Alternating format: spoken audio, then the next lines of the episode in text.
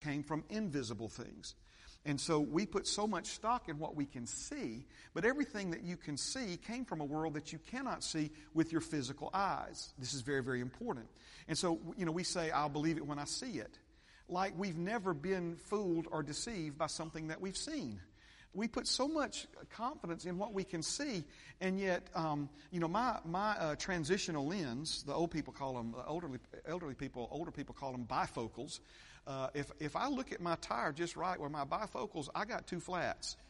I don't know if you anybody wear bifocals. I'm like, and my tire's flat? And it's like, no, it's just the way the lens, you know. So again, what, what you see, we put so much confidence in what we can see. Um, but what we see deceives us and tricks us and lets us down all the time. Everything that's visible came from a, a, realm that's invisible.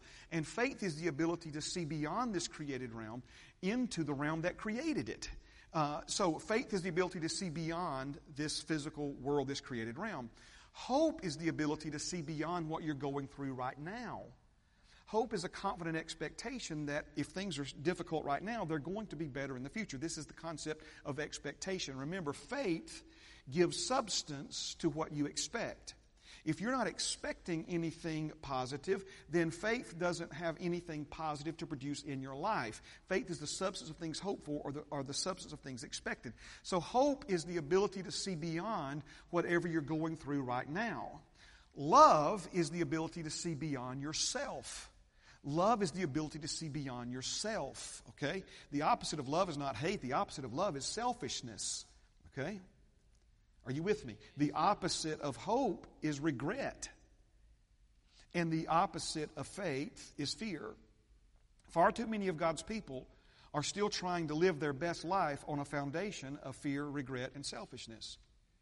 Are you hearing me this morning? So, we were created and designed by God to live a life of faith, hope, and love. But listen to me if you never learn to see beyond yourself, you'll never see beyond what you're going through right now. And if you never learn to see beyond what you're going through right now, you'll never learn to see beyond this created realm. So, do you see how these three work together and why the greatest of these is love? We've got to get outside of ourselves. The devil has tried since you came into this world. He started really before that because he, he, he wanted your ancestors to be selfish and self centered and self focused so that you would be raised in an environment of selfishness, self centered, and self focusedness. Focusedness. I don't know if that's a word, but I just made it up. Amen. So again, your enemy has tried your whole life to get you to look to yourself, to trust in yourself, to have confidence in yourself, right? That's called selfishness. Amen. And so we've got to break that stranglehold. We've got to get out beyond that. We, this is why the Bible says faith works by love. Amen. When you start turning your attention towards what you can do for somebody else, how you can help somebody else, amen. Now all of a sudden, it's amazing how the expectations begin to change and how your faith begins to, to be energized and, and grow. And all of these things begin to, to, to work for you faith, hope, and love working for you as opposed to fear, regret, and selfishness working against you. Amen that's, that's, that's good right there. I'm just telling you, that's, that's Holy Ghost good right there. He's telling us something this morning. And so we've got to understand this. So we're talking about the Holy Spirit within us versus the Holy Spirit upon us. I'm not trying to establish some hard and fast doctrine here, but again, if you'll begin to think of it this way, the Holy Spirit within you is for your benefit, the Holy Spirit upon you is for somebody else's. See, so many times we, we want God to, to, to, work mightily and powerfully in our lives, but again, it's just another form of selfishness. It's something that we only want for ourselves. What I've learned in my own life is if, if you need God to do something in, in, in your life, then do something for somebody else. I don't think my mom and dad would mind me uh, saying this. They, they, they're home, you know, they, they bought a house in Helena and they've kept their home in Hueytown for the last eight, nine years, and they finally ready to sell it. I've mentioned that a time or two here. Well, you know, there's this new thing in real estate called a home inspection. And a home inspector comes in there and he's going to nitpick that house to pieces because that's what he's paid to do, right? And so then, you know, the buyer or the potential buyer takes that home inspection and they do one of two things. They try to uh, get you to negotiate down on the price or it scares them to pieces and they just back out of the whole contract, right? And uh, so my neighbor uh, has his house is under contract, and he says, "Look, I know you have you know carpentry skills." He said, "I need to hire you, man. I know you're busy, but I will pay you. I've got, I've got some things on my home inspector's list, and I can't get anybody to come do this work. He said, The people I talked to were six weeks out and all this other stuff. I said, Thank you, Jesus. Thank you, Jesus. I said, Man, I, I will, whatever it is, I'll do it for you for free. He says, No, I don't need you to do it for me for free. He says, I know you don't need me to do it for you free. I need to do it for you for free because I need to sow some of those seeds. I need to help you sell your house because I need somebody to help my mom and dad sell theirs. Are you seeing? You seeing how this works? So I've jumped at the opportunity, right? And plus to go just be a blessing to, to, to my neighbor. Amen. But see, notice now, um, I'm needing God to help me with something in my life. So now I could have said, look, man, I got youth camp next week. I got more to do than I can get done, buddy. Going to have to get somebody else. Well, no, see, I'm not about myself. Amen. I'm going to get outside of myself and do so. Now, guess what? I have greater expectation for my parents' house. Are you seeing this, right? because I was able to get outside myself and do something for somebody else in a similar situation. Are you picking up what I'm putting down this morning? All right, I haven't even got past the title, not much less the introduction yet. But are you, are you hearing what I'm saying? Okay. So faith, hope, and love.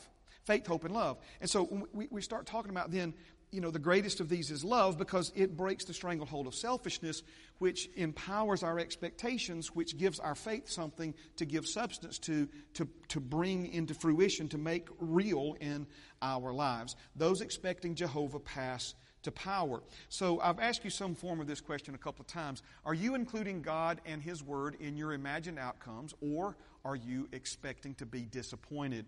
Father told me very pointedly uh, a few weeks back, several weeks back, that too many of his people are expecting to be disappointed. Our expectations are not for things to work out in our favor, but our expectations are disappointment. So, expectations are an excellent measure of your thinking. Tell me what you're expecting, and I can tell you how you're thinking. Not just what you're thinking, what you think is, is one thing, but how you process information is another thing altogether. Now, I know I'm going fast here because I'm trying to get to a certain point this morning. Ephesians chapter 3, verse 20 is another verse that we've looked at the last few weeks. It says, Now to him who is able to do exceedingly abundantly above all that we ask or think, according to the power that works in us. According to the power that works in us. So, what are you thinking? What are you asking? Amen there's power already at work inside of you that's able to do uh, abundantly, exceedingly abundantly above all that we could ever ask or think. So the power to accomplish far above anything you could ask, think, or imagine is already at work inside of you. And so here's the bottom line it is way past time for us to pass to power. It is way past time for us to pass to power. When he says those who expect Jehovah pass to power, he's talking about getting beyond what you can accomplish yourself, getting beyond what the wisdom of men can accomplish in your life, and passing over into this arena where the power of God is at work. And if God is at work, my friend, there is no such thing as an impossibility. Now, I'm not going to go back through all these verses, but last week we looked at John chapter 4, and then we looked at John chapter 7, where Jesus told us something very, very important about the Spirit of God, the power of God. And, and in John chapter 4, the phrase that we pointed out was Jesus said, Will become in him a fountain. Will become in him a fountain. He's talking about the living water of God. He says it will become in him a fountain. And then he expounds upon that in chapter 7, where he says, Out of his heart will flow rivers of living water. So he's talking about a fountain on the inside of you that will produce rivers of living water flowing from you. One more time, a fountain on the inside of you springing up that will produce rivers of living water flowing out of you. Now, we could, we could spend weeks on this, but what we see, of course, in the Word of God is that there's water that is flowing out from the throne of God, and everywhere that water flows, it brings life, and everything that water touches, it brings health and healing and prosperity. It's, it's, it's the life flow of God, okay? He's not talking about um, literal water flowing out of your mouth. He's talking about the living water, the life force of God, the life flow of God. And in Romans 8, we, we have it further clarified in that, in that this life flow of God, this life force of God that will be in you and God desires to flow from you, amen, is none other than the Holy Spirit, the same Spirit that raised Jesus from the dead. The same power that raised Jesus from the dead now lives and dwells inside of you if you are a born again believer. Come on now, that's something. So we got to we got to stir ourselves up. This is what I mean. Are, are, are, are we? Let me go back to it. Thank you, Holy Spirit. I'm gonna go back to it. Are you including God in His Word in your imagined outcomes, or are you expecting to be disappointed? In other words, when, when you begin to think about how things are going to unfold in any situation in your life, in your family, finances, future, whatever the case may be, right? As you begin to imagine these outcomes, how this is going to turn out, how this is going to work out, are you including in that the same Spirit that raised Jesus from the dead lives in me? and is a fountain inside of me that's producing rivers, plural, of living water flowing forth from me, the same power that raised Jesus from the dead. Now, let's do this. Let's I'm going to make a very obvious point, okay? We need the power of God working in our lives. We need the power of God working in our lives. As a matter of fact, we were never meant to live without the power of God working in our lives. We were never meant to live without the power of God working in our lives. Now, I'm not, I'm not you know, so many times, you know, people start talking about stuff they've dealt with, and, and, you know, people's like, well, you don't know what I've dealt with. We've all been through things, and the Bible says there's no issue that any of us have gone through that somebody else hasn't gone through, okay? And so it's not about who's had it the roughest or the hardest. That's not what we're talking about here. But we've, we've all had these experiences in life that, if we're not careful, they, they tend to initially overwhelm us. But see, we, we were never meant to hear bad news from the world without an awareness of God's power available to us to overcome a diagnosis, to overcome uh, some type of financial crisis, to overcome uh, you know some kind of bad news from a family member or a loved one or, or what have you. See, you, let me let me. i am going to step off subject just to make the point when Paul, by the Holy Spirit, explained to us um, what happens when someone who knows the Lord leaves this earth, passes. That, that to be absent from the bodies to be present with the Lord. And, and that, that their bodies will, will be taken out of the graves, even out of the seas, if they were buried at sea. And that the dead in Christ will rise first. And at the, at the rapture of the church, those who are alive and remain will be caught up together with him. He explained all this to us, right? And then he said two things. He said, number one, this is why we should sorrow or, or, or grieve, but not as those who have no hope. You see, it's one thing to grieve the loss of a, of a loved one or a family member, right? Um, with hope, and it's another thing to grieve the loss of a family member without hope. Sister uh, Naomi's brother went home to be with the Lord this past week.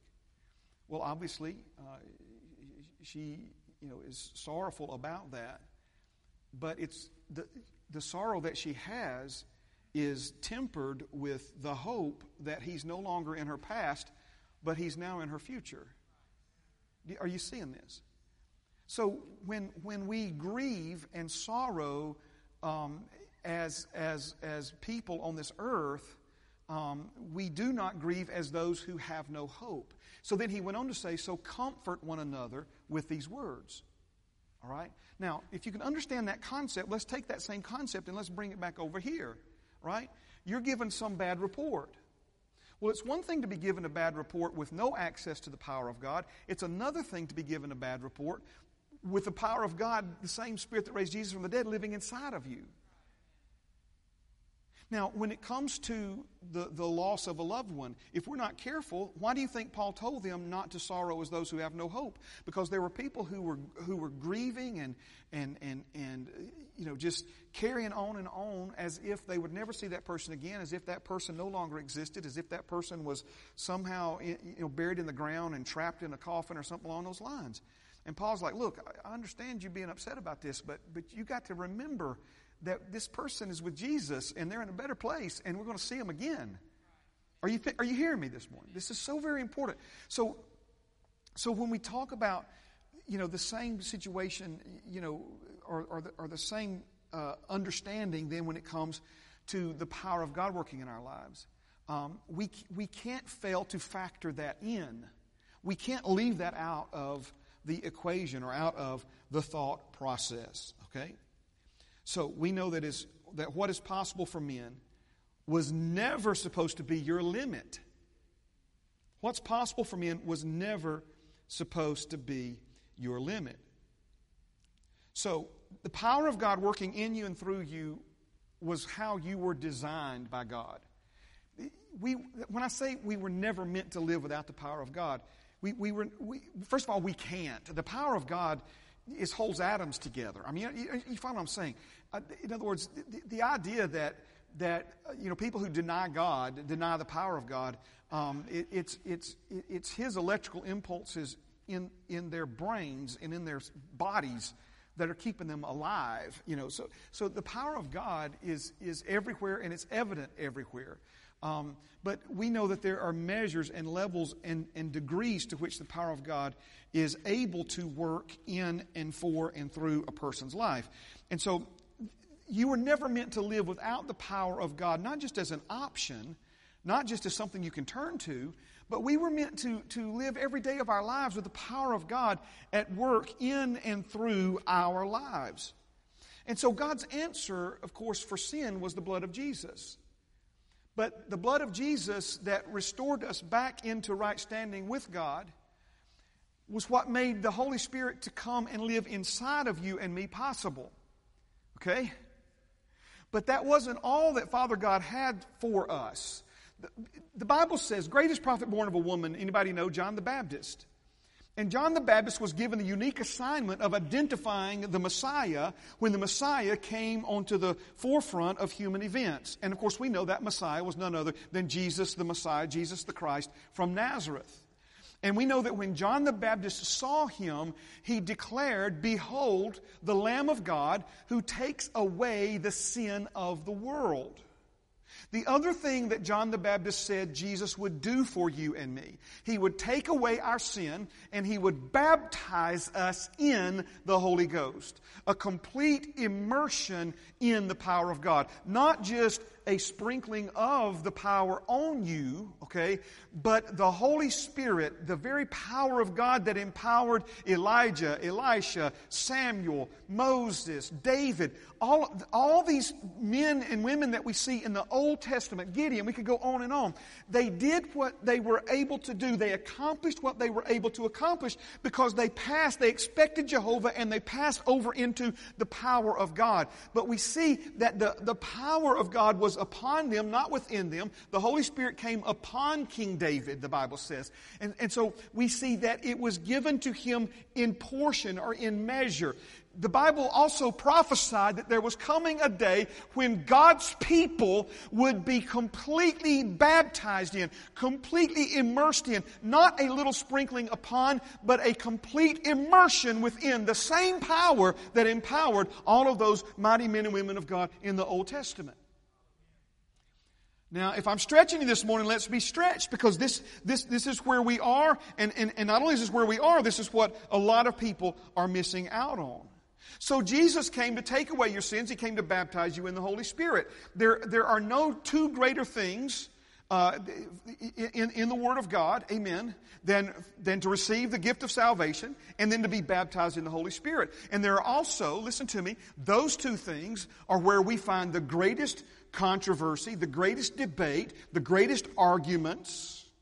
No two doctrines have brought more division to God's people than different opinions about what it means for your sins to be taken away and for you to be baptized in the Holy Spirit. Wouldn't it have been nice if God had written a book to tell us clearly, definitively, what those two experiences actually are and what they look like? Amen. And of course, I'm being sarcastic because He did write a book to tell us exactly. There should not be all of this confusion. The devil is the author of confusion. Amen. Are you hearing me this morning? These things are crystal clear in the scriptures. It's, it, it amazes me it amazes me how people believe things about these two experiences that are absolutely positively not supported by Scripture. But again, it's no coincidence Because the devil never wants you to be born again. He never wants the Spirit of God to come and live on the inside of you. But then after you've been born again and the Holy Spirit lives on the inside of you, He absolutely does not want you to be baptized in the Holy Spirit for the Holy Spirit who lives within you to come up out of you in overflowing abundance and rest upon you.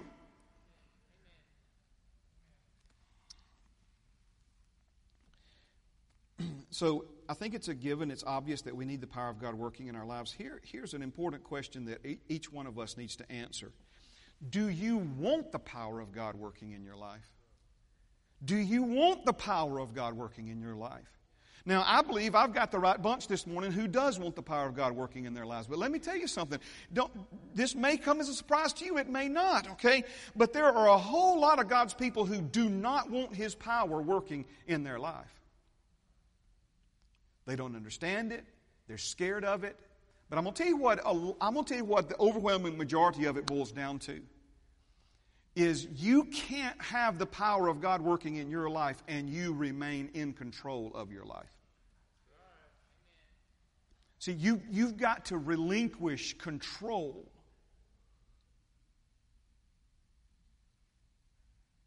Am I right about it? You've got to yield to God. You've got to come to the end of yourself. It, does, it doesn't say ask God for wisdom. It says if you lack wisdom, ask God for wisdom. Meaning you've got to come to a point to where you say, I can't fix this. I don't know what to do about this. I, I've controlled this and this is where it's gotten me. So I'm going to have to recognize that what I'm doing is not working. You may be doing all that you know to do. Aren't you glad this morning that there is more to do than what you know to do right now? But see, if you're going to pass over into the power of God, you're going to have to trust Him instead of yourself. You're going to have to yield to Him instead of keeping on doing what you've been doing up until this point. So, do you want the power of God working in your life? Now, let me praise the name of the living God. John 14, let's go there. We haven't looked at these verses yet. Let's go to John 14. Give you a few verses to support what we're talking about now. John 14, let's look at 16 and 17. We could look at a lot more here, but let's just for sake of time do this. John 14 and 16, Jesus speaking, he says, I will pray the Father, and he will give you another helper, that he may abide with you forever. The Spirit of truth, whom the world cannot receive because it, because it neither sees him nor knows him, but you know him, for he dwells, look at the prepositions now, he dwells with you and will be in you. Now, he wasn't in them yet, he was only with them. The Holy Spirit was with them. But there was coming a day where Jesus said he would be in them. And we looked at some other verses last week. What we see, of course, is that Jesus has not yet been to the cross. He has not yet paid the penalty for all mankind's sin, which means there's no uh, eternal sacrifice yet in place for their sin problem to be uh, dealt with. But as soon as that happens, the Holy Spirit who was with them when Jesus was saying these words initially was going to be in them. And notice Jesus said, when he comes to be in you, how long will he stay? Verse 16, he will abide with you forever. Forever. Okay? So this is the Holy Spirit within. Now I'm going to fast forward. We're in John 14. Let's go to John chapter 20, verse 22. And when he had said this, he breathed on them and said to them, Receive the Holy Spirit.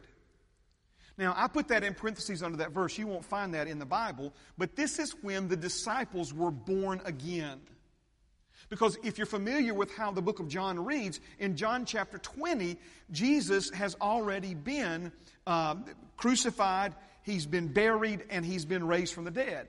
So in John chapter 20, Jesus has appeared now to his disciples. And when he appears to them, he speaks peace to them.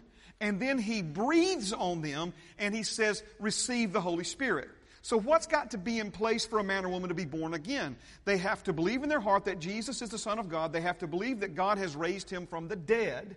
And of course, they believed he was the Son of God. Now he has been raised from the dead, and they're looking at him. They believe that he's been raised from the dead. And so Jesus breathes on them and says to them, Receive the Holy Spirit. This is when the Holy Spirit, who was with them, now came to abide in them. He's in them now. Okay? All right? But notice what Jesus told them in Acts chapter 1 and verse 8. But you shall receive power when the Holy Spirit has come upon you, and you shall be witnesses to me in Jerusalem and in all Judea and Samaria and to the ends of the earth. So the same bunch that he breathed on and said, receive the Holy Spirit, they received the Holy Spirit. The Holy Spirit is in them, but yet he says to this same bunch, now when the fullness of time comes, and that's the day of Pentecost, that's I'm going to go, I don't have time to break down all the dates and times, but it's, it's basically 40 days from that day, okay? Um, Jesus was crucified on the Passover, right? 50 days past Passover, Penti 50, is Pentecost. It's a feast of Pentecost, okay? So, on the day of Pentecost, it was a Jewish feast day. This is when the Holy Spirit is going to be poured out on the earth. And so, notice they've already received the Holy Spirit within. Now they're going to receive the Holy Spirit upon them. So, you've got the Holy Spirit within you versus the Holy Spirit upon you. Are you with me? Praise God. So, being baptized in the Holy Spirit does not mean you get more of the Holy Spirit. It means the Holy Spirit gets more of you. He's not an apple pie that you get a slice when you're born again and you get another slice when you're baptized in the Holy Spirit. The Holy Spirit without measure, the Holy Spirit of God, now dwells inside of you as a born again believer. That's the Holy Spirit within. Amen. And He is inside of you and He is working inside of you. He is working to perform. He is working to give you the desires and giving you the ability to do what God put you on this earth to do. Amen. But the Holy Spirit who is within you, the Bible says that same Holy Spirit will come up out of you. That's what it means to be filled with the Spirit. The Spirit that's inside of you. Remember, fountain river, fountain springing up, river flowing out. Now the Holy Spirit inside of you, coming up from within you. Now He's coming upon you and He's empowering you with the ability to do things in this life that you could never do. Do things in your body that you could never do. Amen. Apart from His power being upon you.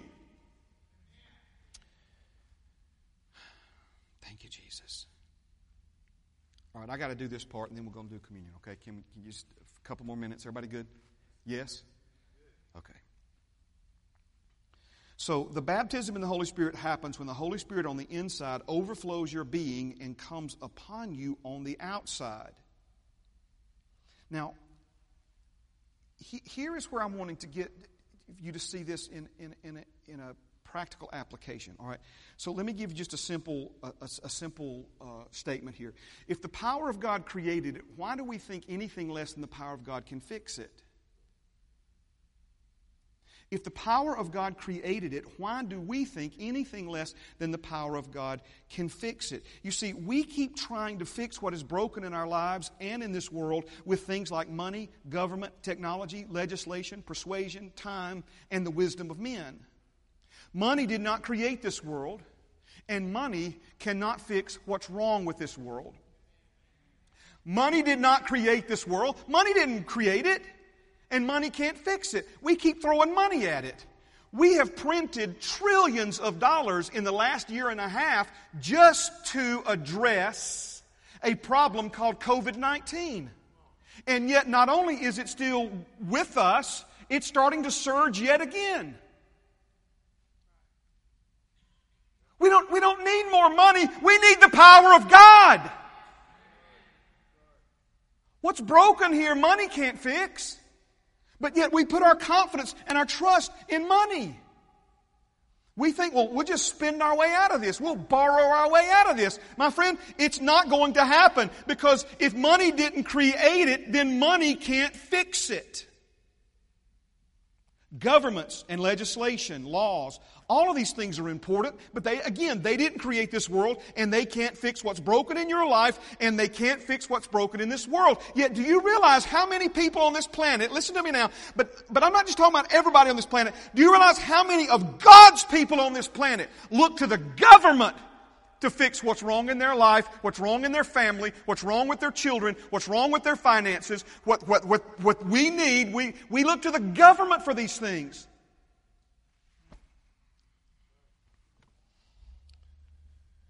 How about persuasion?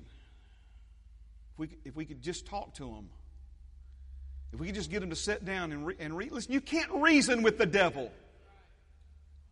He's a liar. He's the father of lies. He's a relentless negotiator. He'll talk to you as long as you'll talk to him. He'll make you think you're making progress just so that he can rip the rug out from under you at the most inopportune time of your life.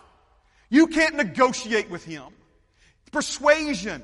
This idea that we could just get all the world's leaders to sit down around a table and, and if they would just listen, if we could just talk. No, no, listen, that's not going to fix. Persuasion did not create this world. Persuasion cannot fix what's broken in this world. Technology.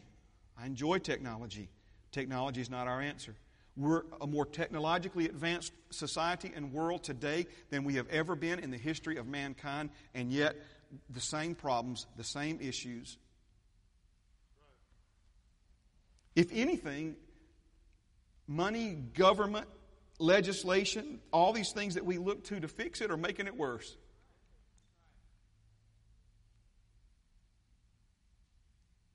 Used to be to go buy pornography, you had to, you know, put on a, a, a bandana or a hoodie or fake mustache and, and go to some store to buy it. Now it's just right there. But technology is going to save us, isn't it? No, it's, no, it's not. The other thing that we put so much confidence in is man's wisdom. What, is, what, is, what, is, what can the world do? What's the world say? What, what answers do they have for us? My friend, again, man's wisdom did not create this world, and none of these things can fix it. So, how did God create the world? Follow me now. God created this world by speaking words of wisdom and power carried out by the Holy Spirit. God created this world by speaking. See, I just, some of you just got your, your senses offended. It's okay. This is how God created. We're talking about if, if, if money didn't create it, money can't fix it. So then what did create it? Because if we find out what created it, we can find out how to fix it. And God created this world by speaking words of wisdom and power carried out by the Holy Spirit. If you read it in Genesis, you see that as God was in, uh, in heaven speaking, the Holy Spirit was hovering, literally fluttering over the face of the deep, carrying out the words of God's wisdom and the words of God's power that were being spoken. And by the way, this would be the same Holy Spirit who now abides in you. The same Holy Spirit who now abides in you is the same Holy Spirit that was fluttering over the face of the deep when the earth was without form and void and darkness covered everything. The Holy Spirit fluttered there waiting for words of wisdom and power to be spoken so that those words of wisdom and power could create what we now know as planet earth. If that's what if that's what created planet Earth, then guess what has the power and ability to fix what's broken in your life and what's broken on planet Earth. This is why God says in Acts chapter, Isaiah rather, chapter 51 verse 16, Isaiah 51 and 16, what does he say? He says, I have put my words in your mouth. I have covered you with the shadow of my hand that I may plant the heavens, lay the foundations of the earth, and say to Zion, you are my people. God is saying that, that, that He is going to put His hand upon you, upon a people, and then He's going to put His words in those people's mouths so that those people can speak the Word of God into the three heavens, amen, plant those heavens so that the foundations of the earth can be put in place. Psalms tells us that the foundations of this planet are broken and are out of place. They need to be put back into place. What established the foundations of the world? It's the Word of God, the wisdom of God spoken in power, carried out by the Holy Spirit. Are you still with me? I'm going fast here. Lay the foundations of the earth and say to Zion, you are my people.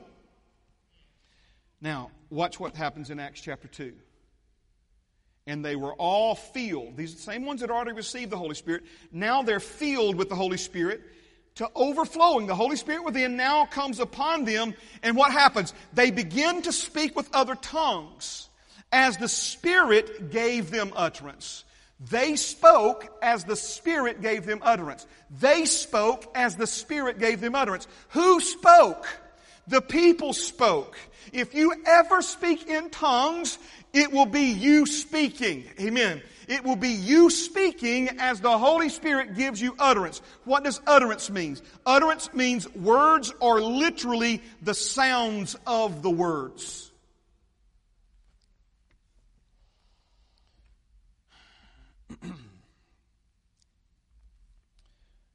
Who, are y'all all singing or just John Markle? What's happening? Come on. Come on. Praise God.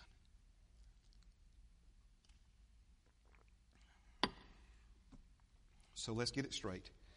They spoke as the Spirit gave them utterance. Are you connecting all this together? I know I'm going fast here. How did God create this world? He created this world by speaking words of wisdom and power carried out by the Holy Spirit. Is this world broken? Are there some things on this earth that need to be fixed? Can money fix it? Can government fix it? Can legislation fix it? Can persuasion fix it? My favorite is time. If you just wait long enough, it'll be fixed. No, no, my friend, we've waited long enough. Time's not going to fix it. Time's not going to fix it. Technology's not going to fix it. Man's wisdom is not going to fix it. It's because none of those things created it. What created it? God speaking words of wisdom and power carried out by the Holy Spirit. Now, here we are on earth, God's people, His hand not only upon us, His Holy Spirit within us. Now, notice what He's wanting us to do. He's wanting us to surrender to Him so that the Holy Spirit on the inside of us can give us words to speak. So He can give you words to speak. Words, the Bible says in, in Corinthians, not words that man's wisdom teaches. He's talking about giving you words to speak that are from God's wisdom. Amen. It's an unknown language. It's the language spoken by angels. If you're a born again believer, you are a citizen of heaven, and when you speak in an unknown tongue, you are simply speaking your native tongue. And we are speaking words of God's wisdom, words of God's power carried out by the Holy Spirit. You see, this is how things get corrected. This is how things get fixed. This is how the impossible becomes possible. Because notice what's happened. The Holy Spirit within us is now the Holy Spirit upon us, and we've just passed from what we can do and stepped over into what He can do. But see, we don't understand how He works. We, we, we think that He's some kind of hocus pocus or some kind of abracadabra. But even in the hocus pocus and the abracadabra, where notice that the devil is using people speaking words and waving a wand, uh, right, uh, to, to make something impossible happen. But no, no, no. See, how does God God do it? He, he, he uses your voice. He uses your lips. He uses your ability as a child of God on planet earth to speak. But then His Holy Spirit in power gives you words to speak. Amen. That will then recreate that will reproduce. Are you hearing me? That will, that will repair things that, that human beings cannot repair. It is one of the greatest gifts that the body of Christ has ever been given. It is one of the things that the devil fears the most, and it's the reason so many of God's people are not baptized in the Holy Spirit. It's because the devil comes against them with resistance. They come, they're afraid of it. They don't understand it. There's, man, there's so many people in the body of Christ that say it's not even for today.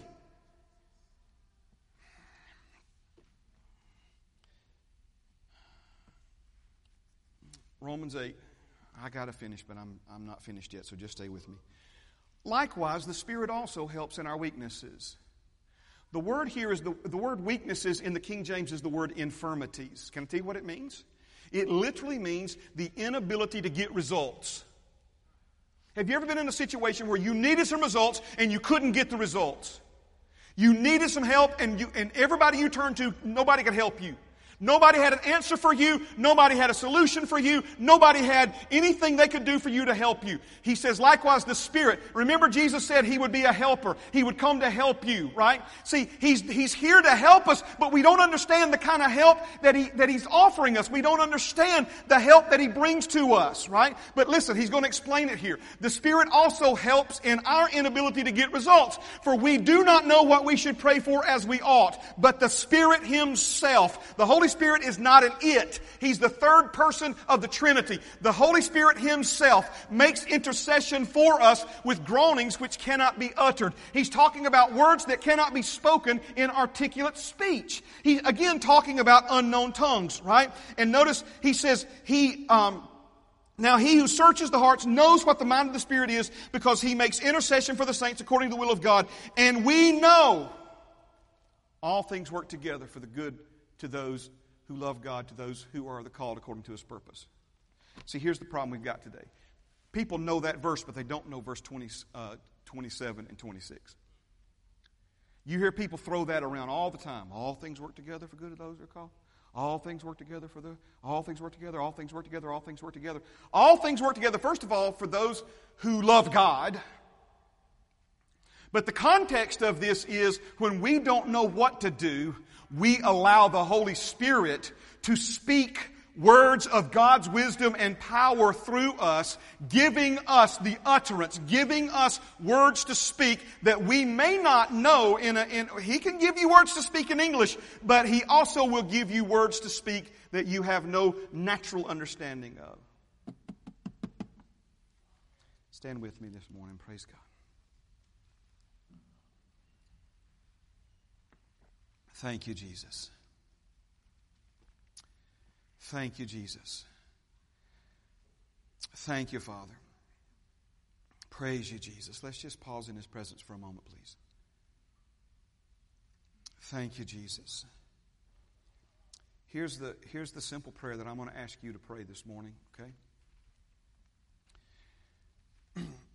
the simple prayer I'm going to ask you to pray is this Father, if it, I want everything you have for me. I want I want everything that you have for me, everything that Jesus paid the ultimate price for me to experience and enjoy and do for you. I, I want that in my life. Now, you know, religion tells you don't pray for patience. You never know what'll happen. You pray. For that's just ridiculous. Amen. Okay.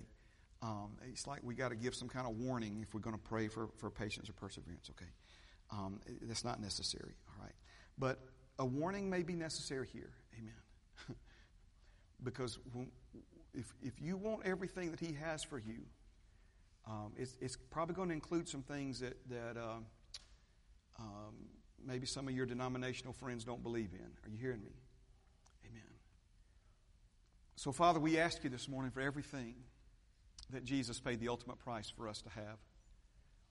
Father, we, we have tried to fix what's broken with our own effort, our own understanding. We, we've tried to make changes, and those changes don't last, Father. We can't change ourselves. But you can change us because you created us. And so, Father, we ask you this morning for the Holy Spirit, and you said that if we ask for the Holy Spirit, it would be like a child asking a, a parent for food. It's a simple request and it's easily granted. Father, thank you for the Holy Spirit within us. Makes such a difference in our daily lives. More than perhaps any of us even understand because we've lived with Him inside of us so long, we don't know what it's like to be without Him. But Father, the world that we live in needs people who have the Holy Spirit within them and needs people who have the Holy Spirit upon them. Jesus, you went about in the power of the Holy Spirit doing good, destroying the works of the devil. And that's our desire to follow your example. Father, I thank you for healing this morning. I thank you for deliverance and breakthrough this morning. I thank you, Father, for the wisdom that only comes from you welling up inside of us this morning. Answers, Father, that have seemed so far and so impossible, Lord, that now are coming and flowing freely. I thank you, Father, that you are bringing a level of awakening to us. So much talk in the world, Father, about people being awakened or being woke. Um, Father, again, it's just the world trying to steal your terminology and your words. And so, Father, I thank you that you are waking up your people to the power that's within us, to the power that can be upon us, and the assignment, Lord, that each one of us, the destiny that each one of us has in your kingdom. In Jesus' name. In Jesus' name. Amen.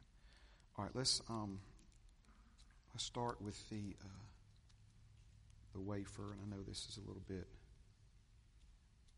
Um,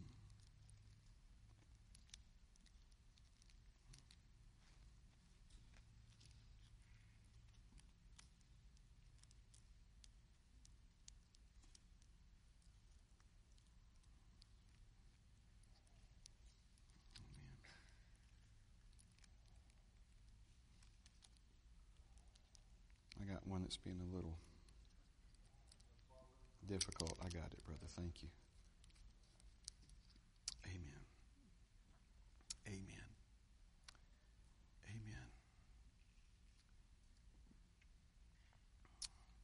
Jesus, as we stand before you this morning, the first thing we want to say in this moment is thank you for what you've done for us. And the second thing that we just want to simply confirm, Lord, by way of confession, is that we are among those who believe that you took our sin and nailed it to a cross, died a horrible death, punished in our place, buried, went to death, hell, and the grave, defeated Satan, rose victoriously on the third day. And when you were raised from the dead, you raised all of us up together with you. Jesus, we, we believe that. We don't just believe it, Father. This is who we've now become. We are this.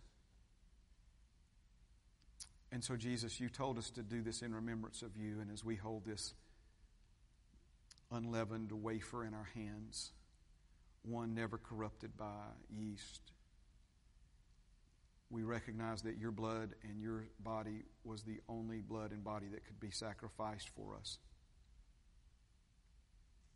And so, as we partake in obedience by faith this morning, I thank you that everything that you intended by your sacrifice is coming to pass and fruition in our lives. Let's partake of the bread together, please.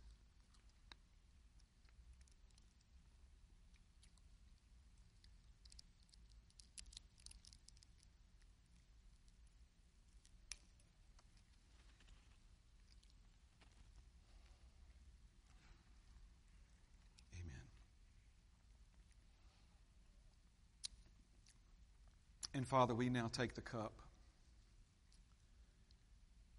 As I close my eyes, I, I picture you, Father, sitting on your throne with Jesus there at your right hand, observing us as we do what we're doing now. The Holy Spirit in us, giving us the wisdom and the ability to not only partake of communion, but to understand and have even deeper revelation of what all of this means and what it all represents. Jesus, thank you for your blood. You didn't have to do it. But you did it, first of all, for your Father, and now made him my Father and every person's Father in this room. And then you did it for me. And you did it for all of us. And so again, we say thank you.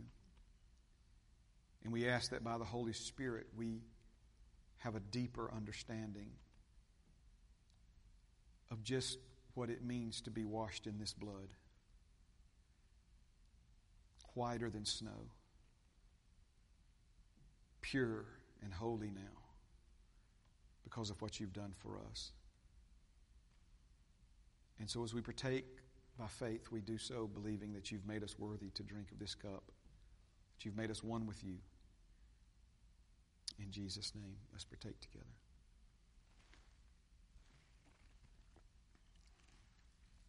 Thank you, Jesus. Before they were dismissed, the Bible says they sang a hymn, so let's follow that example and then we'll be dismissed.